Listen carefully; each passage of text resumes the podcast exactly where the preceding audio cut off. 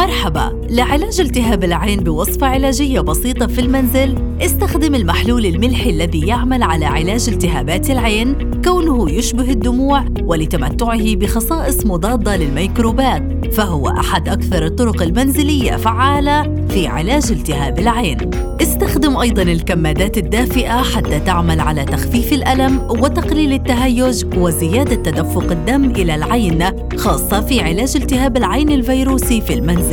وأخيرا استعمل أكياس الشاي التي تعد أحد خيارات علاج التهاب العين. فالشاي الأخضر والبابونج والمرمية والشاي الأسود يتمتع بخصائص مهدئة ومضادة للالتهابات. وتستعمل بوضع أكياس الشاي المبردة على العين وهي مغلقة مدة 10 إلى 15 دقيقة للمساهمة في تقليل تورم العين والالتهاب. إلى اللقاء في وصفة علاجية جديدة.